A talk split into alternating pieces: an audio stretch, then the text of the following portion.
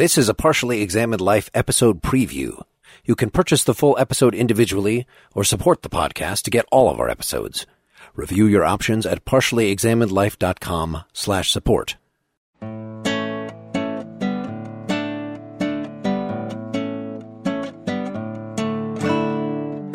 You're listening to The Partially Examined Life, a philosophy podcast by some guys who at one point set on doing philo- You know what? I'm going to do it differently this time. You're listening to The Partially Examined Life, a philosophy podcast by some guys who at one point set on doing philosophy for a living. They've since attained nirvana. Our question for episode 53 is something like What philosophical insights can we glean from Buddhism? And we'll be speaking to Owen Flanagan, professor at Duke University in philosophy and neurobiology, about his 2011 book, The Bodhisattva's Brain Buddhism Naturalized.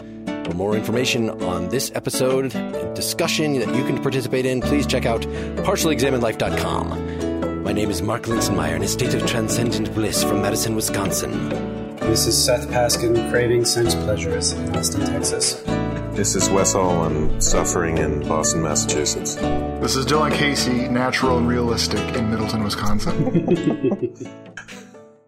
And we will add to Mr. Flanagan in just a few minutes. First, we wanted to just give a brief introduction. What is this book about? Well, it was prompted by the fact that there was publicity to the effect that neuroscience was in the process of empirically verifying that Buddhism can make you happy. And Flanagan thought there was some hyperbole to that. And he, had also had an interest in Buddhism because he had been invited to a discussion with the Dalai Lama and some other philosophers and scientists. Even though he's a naturalist and a fan of science and neuroscience, he had some reservations about whether the publicity was warranted. So the first part of the book really addresses that question of whether neuroscience can tell us whether Buddhism makes us happy and whether it can answer that type of question in general. And then, because one of the conclusions of the first part is that we really need a good idea of what we mean by happiness and what Buddhism is and all those sorts of things in order to make that evaluation, he spells out what he calls a naturalized Buddhism would look like in the second half. And by naturalized, he means something that gets rid of superstition and magical thinking. So, for instance, he's going to reject what he calls untamed versions of karma, rebirth, and afterlife, and luminous consciousness, and things like that. He wants to sort of Nirvana. Yep. get at, yeah, he wants to get at the philosophical core of Buddhism, which he takes to be a lot like Aristotle's conception of what it means to lead a good life and what it means to be happy. And that tradition is eudaimonistic. Eudaimonia is a Greek word that was once basically translated as happy. It's more often translated as flourishing now. That translation is meant to capture the fact that happiness here isn't just our colloquial conception of happiness as a subjective feeling of a good mood or something like that. It's about having something to do with psychological health, or as Aristotle elaborates it, virtue, excellence, an organism functioning as it should. Great. And if you've tuned into this just to hear about Buddhism, we do talk about that eventually and talk about this book, but Flanagan is also a major figure in the philosophy of mind. So we talk about that a little bit at the beginning, try to draw him into some discussions from past podcasts, including the past one we did on Buddhism. That's episode 27 on Nagarjuna. Also, we did a recent one on Merleau-Ponty and some others on phenomenology. And uh, he has got a section of this book on Buddhist phenomenology. So we talk to him about that a little bit and then get into sort of the meat of his book. You really get a good overall picture, I think, of what he's about as a philosopher and why he would be arguing for a naturalist position and what that means, etc. Let's bring him in. Hello. Hey, we got it. All right. You're on with the whole group here. Fantastic. Do you guys keep your uh, cameras on when you do this? No, we there are no cameras involved. Too much bandwidth. Yeah, okay. So I'm going to turn my camera off here. Since we can't see each other, pretty much we just interrupt each other a lot. And and I understand. I have all the separate tracks and I can disambiguate them and take us from on top of each other. And then after all the tracks go together, we do a lot of editing. So don't worry about anything that might come out of your mouth. okay. I know that you're for adult listening only, according to uh, your website. I It's pretty racy. Exactly. That's, yeah, absolutely fine. I trust you. You're the experts. if folks have not heard of Mr. Flanagan, the thing that I had heard of him because of, and I guess this is Was this your breakthrough book, your consciousness reconsidered? I guess that was, uh, yeah, that was about my time of uh, breaking in or uh, breaking through, possibly, depending on how you view it. But early 90s, I did Yes. two books uh, around that time Varieties of Moral Personality and then Consciousness Reconsidered. And those are my, still what I think of in many ways, my best work. Yes, but obviously you didn't keep to that particular philosophy of mind realm there. I'm not going to make you give the whole story of why you discovered Buddhism and things like that. We actually have already on the website posted links to not only one of your other podcast appearances, Okay. uh, but to your lecture at the London School of Economics and Political Science. Oh, good. Okay. So, folks listening, if you want the full background, if you want uh, our monologue out of Mr. Flanagan, or can I call you OJ? But, uh, call me Owen. you know, actually, what I did uh, for my first teaching job was at a prep school in Massachusetts before I got a regular philosophy job for two years. And uh, in those days, the students did call me OJ. And uh, luckily, that sort of went away. So that was uh, that was very much a good thing that that stopped. We did a philosophy of mind episode a couple of years ago now, where we read very brief excerpts of a lot of things, and it probably would have been good. I had re- I looked at your book a little at during that time, but would have been good to call on that a little more immediately to be kind of a peacemaker between the Mysterian Thomas Nagel and the uh, almost behaviorist Dan Dennett position that we read. Dan Dennett, exactly right. Now, that's what I thought of myself as doing in those days. I mean, I was always very interested, and this is a different version than I've told of any how I got into the Buddhism business. I just was always interested in this question about what people are like deep down inside beneath the clothes of culture. And I was very aware of how different theories of mind, I was always interested in the history of psychology, history of concepts of mind. And I was aware of the fact, even back when I was doing pretty straight philosophy of mind, that different people, different cultures, different traditions thought about personhood, the nature of the mind, the nature of the mind body relation, the nature of reason and emotions connection very, very differently. So it isn't as if the interest in consciousness that I really basically started with wasn't coincidental with this broader interest in what some people call moral psychology. And in fact, Mhm. the same year I published Consciousness Reconsidered, I did this other book called Varieties of Moral Personality, and the subtitle of that was Ethics and Psychological Realism. So these ideas have been, I've been learning new things, but I've been, the interests have been in some ways remarkably uh, consistent. I noticed you talk about phenomenology a lot, that that was one of the things, right, that Dennett, for instance, should have paid more attention to first, which he's not actually, I'm not going to sidetrack the, the discussion Right. before we get Let's started talk about into the this. Buddhism book. All right, I'm ready to do that, guys. Go for it.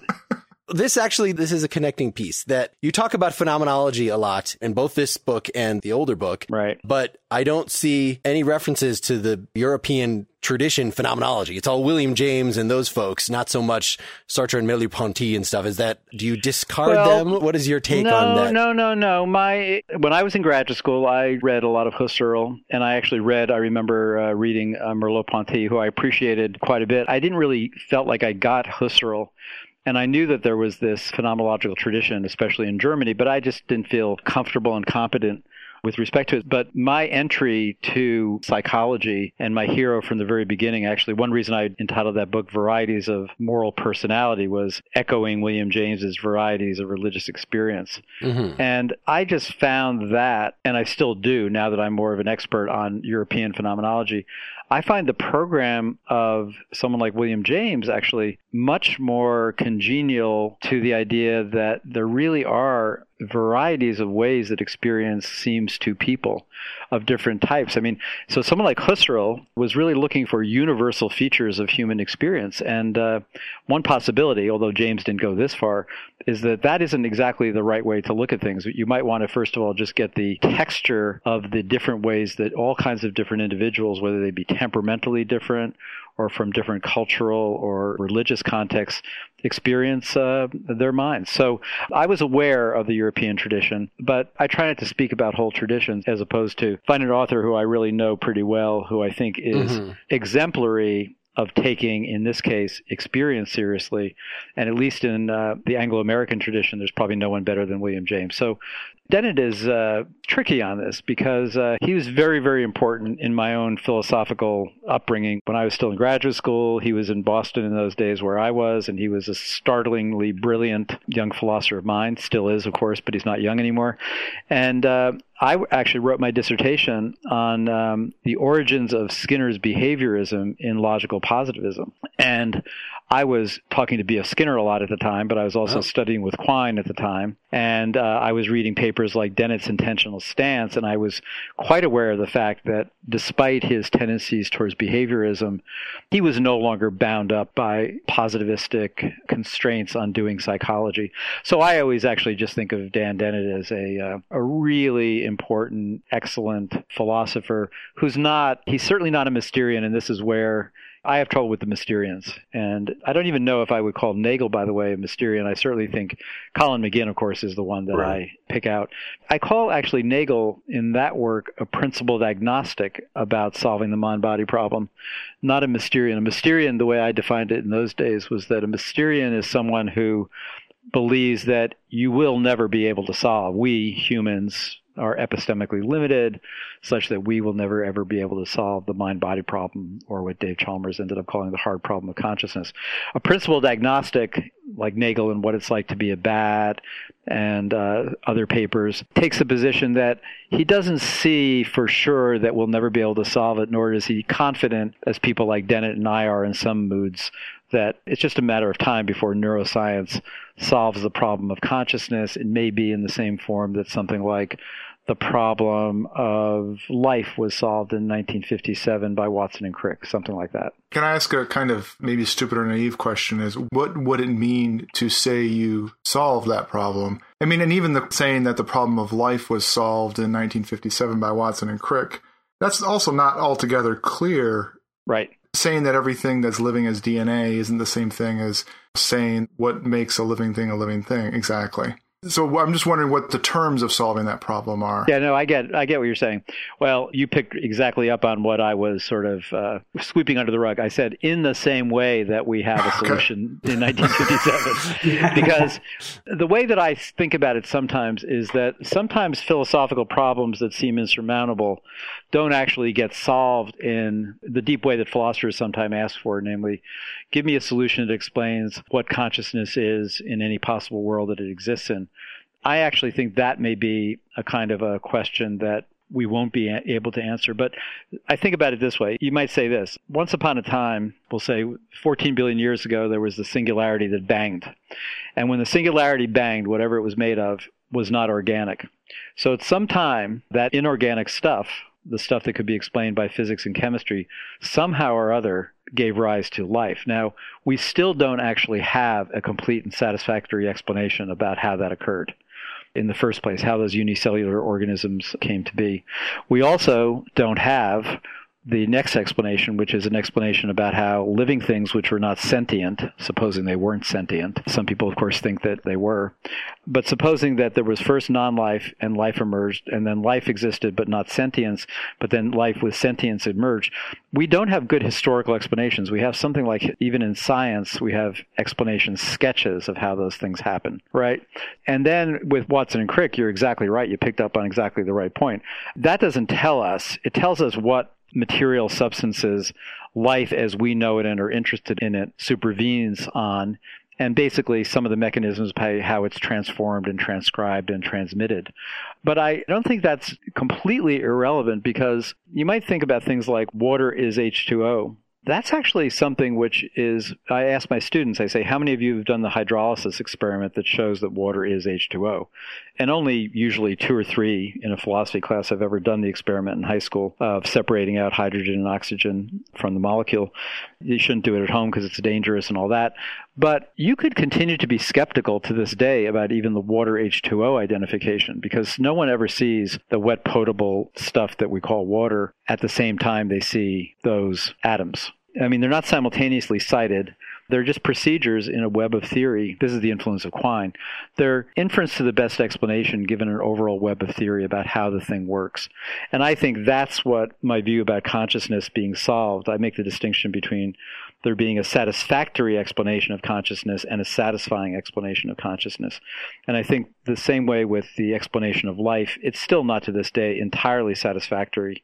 We don't have all the details, and we may never have all the details. And we certainly don't have even, some people people say we don't have a clue about how consciousness emerges. But actually, there's some neuroscientific research which would say, well, insofar as we're studying the brain, we're studying conscious and unconscious processing, and we're getting closer and closer to the underlying mechanisms that explain all the different kinds of processing which take place. And I think that will someday, I think the problem will not so much be solved as kind of go away that people will just start to say, oh, mental life occurs in the brain. That's the inference to the best explanation. And these structures are more important to its explanation than these other structures. Say higher brain structures versus lower brain structures. Something like that. It's interesting because in this book you touch on this issue when you're talking about neurophysicalism and subjective realism. Right. And I thought you implied that whatever explanation there is, if it's to close the explanatory gap, it would have to go beyond correlation. Would have to say why a particular kind of neuronal activity leads to a particular feeling, let's say. Otherwise, you're stuck with epiphenomenalism. Yeah, I think that this thing I call subjective realism, again, it's an inference to the best explanation. So it's very much, as it were, an empirical hypothesis. But the idea is something like this that one thing I try to do back to that earlier book, Consciousness Reconsidered, I had this idea that if you're going to study consciousness empirically, you've got to come at it from all the perspectives that we think are relevant. And the main perspectives that seemed relevant were obviously something like the psychological and the behavioral. But then the neuroscientific, you want to look at when people say things like, I'm having an experience of a orange after image. You want to look at what parts of the brain are lighting up because presumably that's going to be relevant. You want to look how it affects behavior and you want people to say as much as they possibly can about the first person phenomenological feel of the experience. So I call that the natural method. And the idea was that these are three different perspectives to look at a phenomenon that, again, as an inference, the best explanation we think takes place mostly in the body. So the idea of the subjective realism or the neurophysicalism that I talk about is just operating with the assumption that we are material beings living in a material world and that we're 100% animal. This is what I call, you know, taking the message of Darwin seriously. And that we have no special parts that are non physical, a la Descartes or most other traditions. That's sort of the background assumptions. I don't, in this work or in most of my recent work, give arguments for why you should assume physicalism, mm-hmm. it seems obvious to me that it's the best bet. And what that provides you with, though, is a way of explaining why people have these powerful intuitions that we can't close the explanatory gap. It's that there are three perspectives that we can take actually on the human mind first personal, third personal, and some people nowadays talk about the second personal. Do you find any practical upshot, given that you pay so much attention to phenomenology, to say Merleau-Ponty makes this argument we talked about in a recent episode that these naturalistic presuppositions that you're talking about have to grow out of the phenomenology itself. That our basic starting point in philosophy is something like where Descartes started. Mm-hmm. And so we can describe the field of phenomena and then abstracted from that are all the things that go to make up natural science. And for Merleau-Ponty and Sartre and the rest of those folks, has had some fairly powerful practical upshot. Yes, you can still do science and all that, but there's some part of our experience that you might say is more primary than science right. than this naturalism. And this maybe is what is fueling what some might think as you in your work oppose naturalism to supernaturalism, right? right. As opposed to philosophical non-naturalism. Something yeah, like right what G.E. Moore when he argues that uh, good is not a natural property in the world because we can't reduce it to something about physical objects or really any about pleasure or anything like that. It has to be something sui generis that shows up in experience. And this is exactly the kind of thing that you see in Sartre and these other folks. Right. No, it's very helpful what you just said. So I'm not entirely seeing how exactly the GE Moore goes with the Merleau-Ponty Sartre, but you sound like you're more up on the on uh, that than I am. But uh, I'll, I'll, say something about that. Okay, so there is this idea. Uh, you're right in some of the uh, French and German phenomenologists, and they do seem relevantly different in different books. I mean, I remember reading Merleau-Ponty's Phenomenology of Perception and also his The Structure of Behavior, and I thought both were just brilliant works where he knew a lot about empirical psychology. Mm-hmm. Unlike, it seems to me, Edmund Husserl or even Jean Paul Sartre. So there's one meaning, right, of phenomenology that means to start with the appearances wherever they may sit. And of course, in Husserl, there's this idea that one starts by suspending the natural attitude. That is, stops by, for example, being committed to something that G.E. Moore in another mood would say everybody's committed to, namely belief that there is an external world. So you have to suspend the natural standpoint and do really thick description of the way appearances seem across a lot of domains.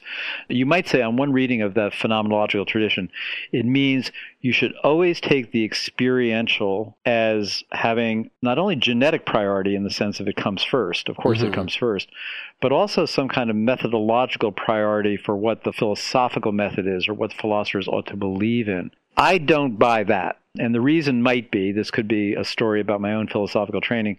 I mean, I was really raised by Quine and Quineans to believe that the best philosophy is continuous with science. So, although exactly what you just were pointing to is at stake in some of the contemporary debates. So, for example, some people will say things like, as if it's evidence, when I examine my own experience, it doesn't seem as if it has any neural texture to it.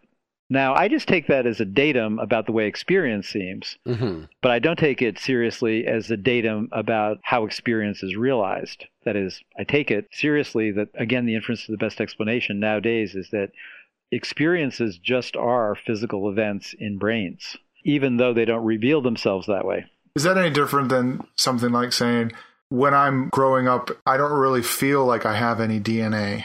Yep. It's the same. now, no one would presumably want to make an inference about what their body contained of chromosomes and in the cells and how the cells reproduce based on introspection. No one would ever think it was authoritative to say, I'm not aware of any E. coli in my stomach, therefore I don't have any E. coli in my stomach. Or I'm not aware of the number of E. coli in my stomach, therefore there is no number of E. coli in my stomach. So I think this is at some level, I mean, obviously no phenomenologist would have to take and this is where phenomenology, in ways that I don't completely understand myself, will claim that they differ from introspectionists. You might say, well, obviously, you can't introspect certain things about your embodied being.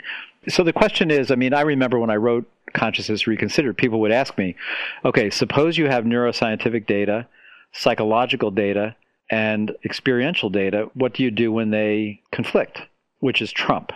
I take it from what you just said about Merleau-Ponty and maybe Sartre and Husserl that their move would be when push comes to shove, the experiential will trump. My usual view is wait and see, depends on the case, which is Trump. There's no general answer to the question which is Trump. But if you wanted to have a theory about the mind in the natural world, watch seriously what your science is saying and uh, use that as part of the data source. It strikes me that there's sort of um, it depends a little bit upon what you're trying to embrace with your explanation. Right. For instance, the role of experience is going to be different than a like a causal explanation. Okay. Just in a simple way, the way a baseball player understands the way they hit the ball might have nothing at all to do with the way it actually happens from the say a physics standpoint in the way that's perfectly articulable and maybe even understandable from the standpoint of me looking at the ball and saying, well, the bat has a certain amount of mass and the ball's coming in with a certain speed and there's this angle relation. And based upon that, I can tell you how far he's going to hit that ball every single time. Mm-hmm. And right. his experience, his way of understanding that activity is not going to be like that generally. That's right. And it doesn't seem to me that it's even a question of trumping. It has a question of the way in which experience is working in our consciousness. And the thing that might apply to this sort of trumping business would be the way in which experience feeds on itself as being not a material thing, but being part of the larger activity that it speaks to itself in higher orders that matter. I mean, that, that for instance, in a kind of a, a straightforward, that my idea about something might affect the way I think about something else. That's right. So, two things you said I think are exactly right. I mean, I'm a big believer in the importance of really good phenomenology. And this is why I love, say, in my case, William James so much and when I did read Merleau-Ponty and Sartre on the gaze. I mean, these are like unbelievable moments. Or David Foster Wallace about the phenomenology of addiction. There's no better descriptions about the way things seem than some of this kind of writing. But I think you put your finger on the topic. It's one thing to take phenomenology as authoritative for describing the way experience seems, but not as explanatory about what there is or what it supervenes on or what the causal laws are that are governing it. I think that's exactly right. Now, you could even make a further distinction just using this language of the way experience seems as opposed to the way I understand it. I mean, it's an interesting question and both introspectionists, psychologists, and phenomenologists were all on about this. You want, on the one hand, virgins when it comes to describing experience, like people who aren't used to like articulating all the time, because they may be going way too meta and theorizing about the way their experiences are. I mean, imagine the baseball player who just knows so much about baseball that he incorporates a lot of theory into his description about how things seem. Now, it's possible, of course, that his theories about what he's doing when he swings at a curveball as opposed to a changeup, as opposed to a fastball, are actually the way it seems to him intuitively. There are also possibilities that they're not aligned. But I think you're right that the role of phenomenology typically is best at describing and taxonomizing the way mental states seem to individuals. And for that, it's the only show in town at this point. For, again, good evolutionary reasons, we have good first personal access to our own experiences at certain levels or experiences of certain kinds. And uh, not paying attention to that during the heyday of behaviorism was a problem. And thankfully, in the early 90s, when Dennett and Searle and I and a lot of other people started to talk again in the Anglo American tradition about the inner, that was welcome because you obviously can't leave it out. This seems like a good transition to you basically say in this book that the Buddhists, if they didn't invent phenomenology, at least uh, the first systematic phenomenological text that we have access to. Right. So you talked about the Abhidhamma or Abhidharma, depending on what language you're taking this from. Right, exactly. I spent a little time looking at this because you can find text of this online. Of course, it's kind of hard to figure out exactly which part to look at, or there are secondary right. sources from hundreds of years later that sum it up that are just as difficult as the primary. I thought I would just read a paragraph of this just to give folks a flavor of what this sounds like because I found it nearly impenetrable, certainly extremely redundant, internally redundant. Yep. And it just made me question, like, well, what is phenomenology in the first place? It's a systematic description of experience, but really we see a lot of lists in here. So, exactly. so it starts out the whole thing Chapter 1 The Eight Main Types of Thought Relating to the Sensuous Universe. Which are the states that are good? When a good thought concerning the sensuous universe has arisen, which is accompanied by happiness and associated with knowledge, and has its object a sight, a sound, a smell, a taste, a touch, a mental state, or whatnot, then there is contact, feeling, perception, thinking, and then they give 50 more things. Right. Yeah. uh, now these, or whatever other incorporeal causally induced states there are on that occasion, these are states that are good. And then there's a section after for each of these things that defines it. I'll just read the first one. What on that occasion is contact, which it says that's a translation of phassa mm-hmm. in the Pali. The contact, which on that occasion is touching, the being brought into contact, the state of having been brought into touch with. This is the contact that there then is. So, got it. Right. And then there's a million more definitions just like that that either seem totally uninformative or, or I had a really hard time figuring out how to take this. But you seem to come away from this having gained quite a bit. Well, yes and no. Just like any taxonomy can be, it can be kind of boring. But think about it this way. Let's try this. So you might say, if you want to do, let's forget about what phenomenology attaches to, whether it's about your incorporeal soul or mind or about your brain or and your experience. This book, or these books, as you say, I mean, one of the things that actually makes Buddhism or the Buddhisms impossibly difficult is that there are, as you say, the original texts, which are not, of course, dictated by God. These are compiled by wise people, and then there are commentators. So there's no end to the tradition. There's no pope in Rome who dictates for Buddhists what you're supposed to believe. There's no end of the Old Testament and the beginning of the New Testament. There's no Quran. There's none of these things. Lots of things to chant, though. Lots yeah, a lot of things to chant. It depends on whether they're chanters or not, and that varies from place to place. But one of the things when I've been among friends in, um, especially Tibetan Buddhist friends, they will say that the amazing thing about Buddhism compared to Western science is that Western science is good as taxonomizing behaviors. It's good at analyzing specific body parts which do certain things, whether it be in anatomy or medicine or whatever. But that we're pathetic at having any tradition which certifies as legitimate the activity of, again, what we might call phenomenology. And they claim that they've been doing it for 2,500 years. And if you go to the more interesting parts of the Abhidhamma than you found, maybe some of these lists can be interpreted this way. You might ask yourself this How many mental states are there does a person have?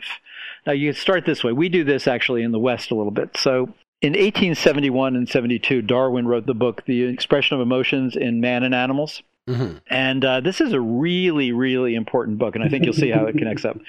So, Darwin had this idea that there were some universal facial expressions. And the book is filled with pictures of London actors on the stage and also of canines. And then a lot of speculation about what emotions might be universal across the world.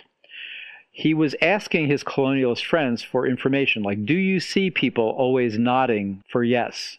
And shaking their head for no. Do you see the same face as the angry face that we see on the London stage in Papua New Guinea or in sub Saharan Africa? So Darwin was looking for behavioral markers. Now, there's an interesting sort of history of science story here where Margaret Mead had a student, Paul Ekman, and she gave Paul Ekman the exercise of going off and doing his doctoral dissertation disproving Darwin and showing that there were, in fact, no universal facial expressions. Notice so far, this is completely behavioral, right? Mm-hmm. They're looking for behavioral expressions. If you look in the Abhidhamma or the Abhidhammas, they're already 2,500 years ago exploring the inner texture of the way emotions seem to the owner of it. And they're taxonomizing them in terms of negative and positive emotional feeling states. Sometimes these are called afflictions, sometimes they're called wholesome and unwholesome, where they're being defined in terms of their affective feel. So eventually, in that Western story, what happens is that Paul Ekman goes off. He goes around the world and he goes to places like Papua New Guinea, and he finds out that there are, in fact, six, or now he's up to seven, faces which he thinks are culturally universal, which come with the equipment. And what then Ekman does by the early 70s, he and his colleagues are publishing articles in Science magazine showing that there are behavioral measures on galvanic skin responses, on blood pressure, on heart rates, and so on and so forth that are attached to the following emotions fear, anger, happy, sad, surprise, disgust, and now he has contempt. Those faces, he claims, are absolutely universal. They show up in the facial musculature as measured by dental x rays the exact same way, etc. What's interesting about this story, supposing it's true, there's pretty good evidence, I think, at this point it's true, is that there's nothing said in our tradition about what it feels like. It's sort of a Thomas Nagel point. Mm-hmm. What it feels like to be angry, what it feels like to be surprised, what it feels like to be sad. There's no textured, thick phenomenological descriptions of these states in our tradition. So I think one of the reasons that I respectfully went to the Abhidhamma and maybe saw more there is that I was around so many Tibetan Buddhists who were bragging all the time about how they might not be good at telling you what the face does when a person goes into a certain emotional state, but they have much more thickly textured accounts of what it seems like to the person himself. The other thing that I think the, the Abhidhamma is supposed to do in all these taxonomies, and there is a lot of biblical work like this. I don't want to say that we don't see this in our the Old and the New Testaments. I mean, for example, I talk about the six main mental afflictions. So these are things which Buddhists say are states of mind, which whether or not you behave according to them or not, these are almost always bad. So mm-hmm. attachment mm-hmm. or craving, anger, pridefulness, ignorance, delusion, afflictive doubt, things like this. So what the Abhidhamma is trying to present us with is what I call a simultaneous normative and descriptive taxonomy of the mental states, which I think in the Husserlian sense are pretty universal. So at this point, within Buddhism, there's a claim that everybody has the capacity to go into these states and if you go into them, there's some of these states which are good, and their being good, or what they call wholesome, depends not only on the way the state feels, but also on its object. So if you're happy that you just murdered the bad guy, the happiness part is good, but that you just murdered the bad guy is maybe not a content. What Brentano, Husserl's teacher, and Freud's right. teacher would have said the content makes a difference there. So there's subtle taxonomy of the state of mind, being happy that you finished your yard work, that's wholesome. And being happy that you got revenge on your enemy, that would be unwholesome. Not because of the attitude state, but the content of the state. So there's an attempt to actually do a kind of a moral psychology in this way. And that's why I appreciate the book and give it its sort of kudos for doing these taxonomies in a way that reveals also the values of the Buddhist tradition. Thanks for listening to this episode preview. You can purchase a full episode at our store page, get it by supporting us through Patreon, or become a partially examined life citizen. We provide supporters with ad free access to our full catalog, including new exclusive content. Configure our citizen feed to get it all beamed straight to your Apple or Android device. Learn more at partiallyexaminedlife.com slash support. Pulling up to Mickey D's just for drinks? Oh yeah, that's me. Nothing extra, just perfection and a straw. Coming in hot for the coldest cups on the block. Because there are drinks. Then there are drinks from McDonald's. Mix things up with any size lemonade or sweet tea for $1.49. Perfect with our classic fries.